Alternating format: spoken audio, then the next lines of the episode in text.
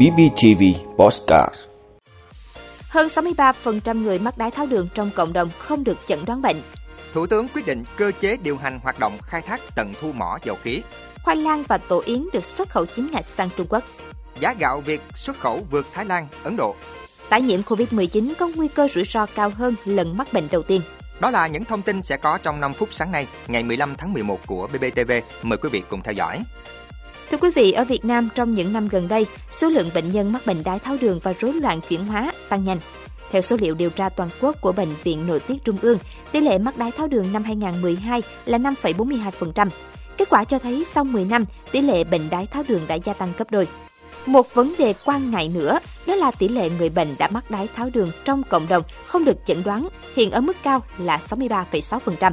Tại Việt Nam, kết quả điều tra của Bộ Y tế năm 2021 cho thấy tỷ lệ mắc đái tháo đường ở người trưởng thành ước tính là 7,1%, tương đương với khoảng gần 5 triệu người đang mắc bệnh đái tháo đường. Trong đó, số đã được chẩn đoán chỉ chiếm khoảng 35% và số đang được quản lý điều trị tại các cơ sở y tế chiếm 23,3%. Theo dự báo, số mắc đái tháo đường của Việt Nam cũng như toàn thế giới sẽ tiếp tục tăng nhanh trong những năm tới.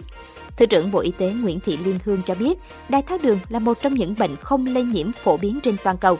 Theo Liên đoàn Đái tháo đường Thế giới IGF công bố năm 2021, cả thế giới có tới 53 triệu người mắc đái tháo đường, tương ứng với tỷ lệ cứ 10 người lớn độ tuổi 20 đến 79 tuổi có một người mắc đái tháo đường. Cứ 6 trẻ sinh ra có một trẻ bị ảnh hưởng bởi đái tháo đường trong giai đoạn phát triển thai nhi. Đặc biệt có tới 50% số người trưởng thành mắc đái tháo đường mà không được chẩn đoán. Tại Việt Nam, kết quả điều tra của Bộ Y tế năm 2021 cho thấy tỷ lệ mắc đái tháo đường ở người trưởng thành ước tính là 7,1%, tương đương với khoảng gần 5 triệu người đang mắc bệnh đái tháo đường.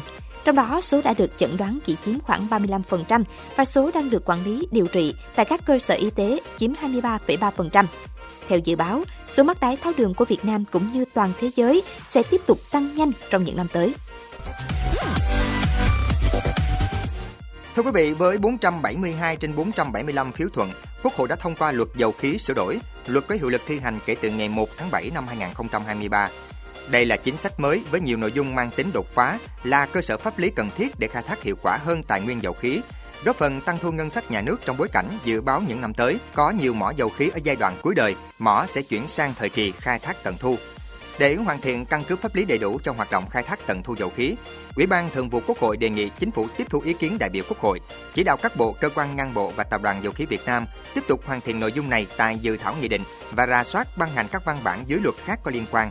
Cụ thể, chú trọng các quy định nhằm bảo đảm hiệu quả hoạt động khai thác tận thu và kiểm soát chặt chẽ chi phí hoạt động dầu khí.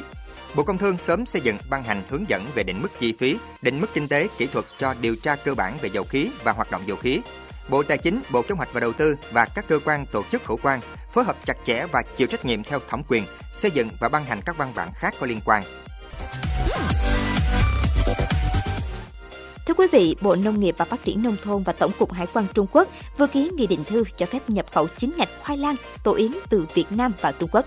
Như vậy, khoai lang và tổ yến là loại nông sản thứ 12, 13 được xuất khẩu chính ngạch vào thị trường Trung Quốc sau 11 loại quả gồm thanh long, nhãn, chôm chôm, xoài, mít, dưa hấu, chuối, măng cục, vải và sầu riêng. Riêng quả chanh leo, phía Trung Quốc cũng đã đồng ý cho xuất khẩu thử nghiệm qua cửa khẩu Quảng Tây. Trong thời gian tới, Cục Bảo vệ Thực vật sẽ tiếp tục thực hiện các thủ tục để xuất khẩu quả bưởi và dừa tươi vào thị trường Trung Quốc. Có thể thấy từ đầu năm 2022 đến nay, tình hình xuất khẩu nông sản sang thị trường Trung Quốc đã được khơi thông sau thời gian dài bị ảnh hưởng bởi kiểm soát dịch bệnh COVID-19. 10 tháng qua, tổng kim ngạch xuất khẩu nông lâm thủy sản của Việt Nam đạt gần 45 tỷ đô la Mỹ, trong đó riêng thị trường Trung Quốc đạt hơn 8 tỷ đô la Mỹ, chiếm hơn 18% thị phần. Điều đó cho thấy Trung Quốc vẫn là thị trường tiêu thụ lớn của nông lâm thủy sản Việt Nam.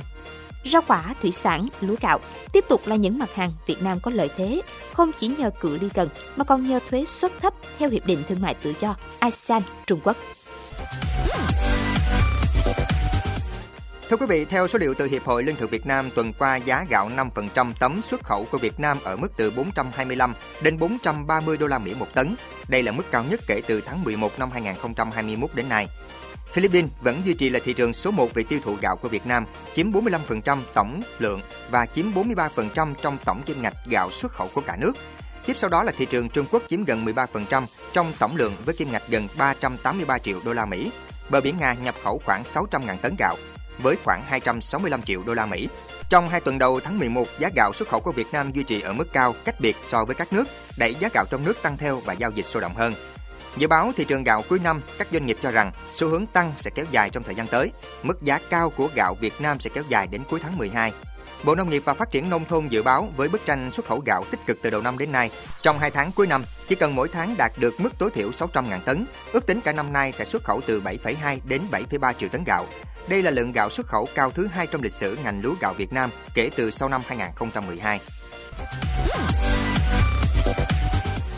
Thưa quý vị, kết quả một nghiên cứu của trường đại học y khoa Washington ở St. Louis vừa được công bố cho thấy nguy cơ tử vong, nhập viện và các vấn đề sức khỏe nghiêm trọng do tái nhiễm COVID-19 tăng đáng kể so với lần đầu tiên nhiễm virus SARS-CoV-2, bất kể tình trạng tiêm chủng. Tiến sĩ Zizad Al-Ali thuộc trường Đại học Y khoa Washington nói, tình trạng COVID-19 hồi sinh làm tăng nguy cơ rõ ràng cả ở những người mắc bệnh và nhiễm COVID-19 kéo dài.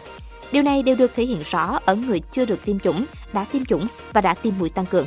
Các phát hiện được rút ra từ dữ liệu của Bộ Cựu chiến binh Hoa Kỳ cho thấy những bệnh nhân bị tái nhiễm COVID-19 có nguy cơ tử vong cao hơn gấp đôi và nguy cơ nhập viện tăng gấp 3 lần so với những người chỉ bị nhiễm một lần. Những người trong nghiên cứu bị nhiễm COVID-19 lặp đi lặp lại có nguy cơ mắc các vấn đề về phổi cao hơn gấp 3 lần, mắc bệnh tim cao hơn gấp 3 lần và có khả năng bị rối loạn thần kinh cao hơn 60% so với những bệnh nhân chỉ bị nhiễm một lần. Các nhà nghiên cứu nhận thấy rằng những nguy cơ cao hơn thể hiện rõ nhất trong tháng đầu tiên sau khi tái nhiễm và tiếp tục rõ ràng trong 6 tháng sau đó.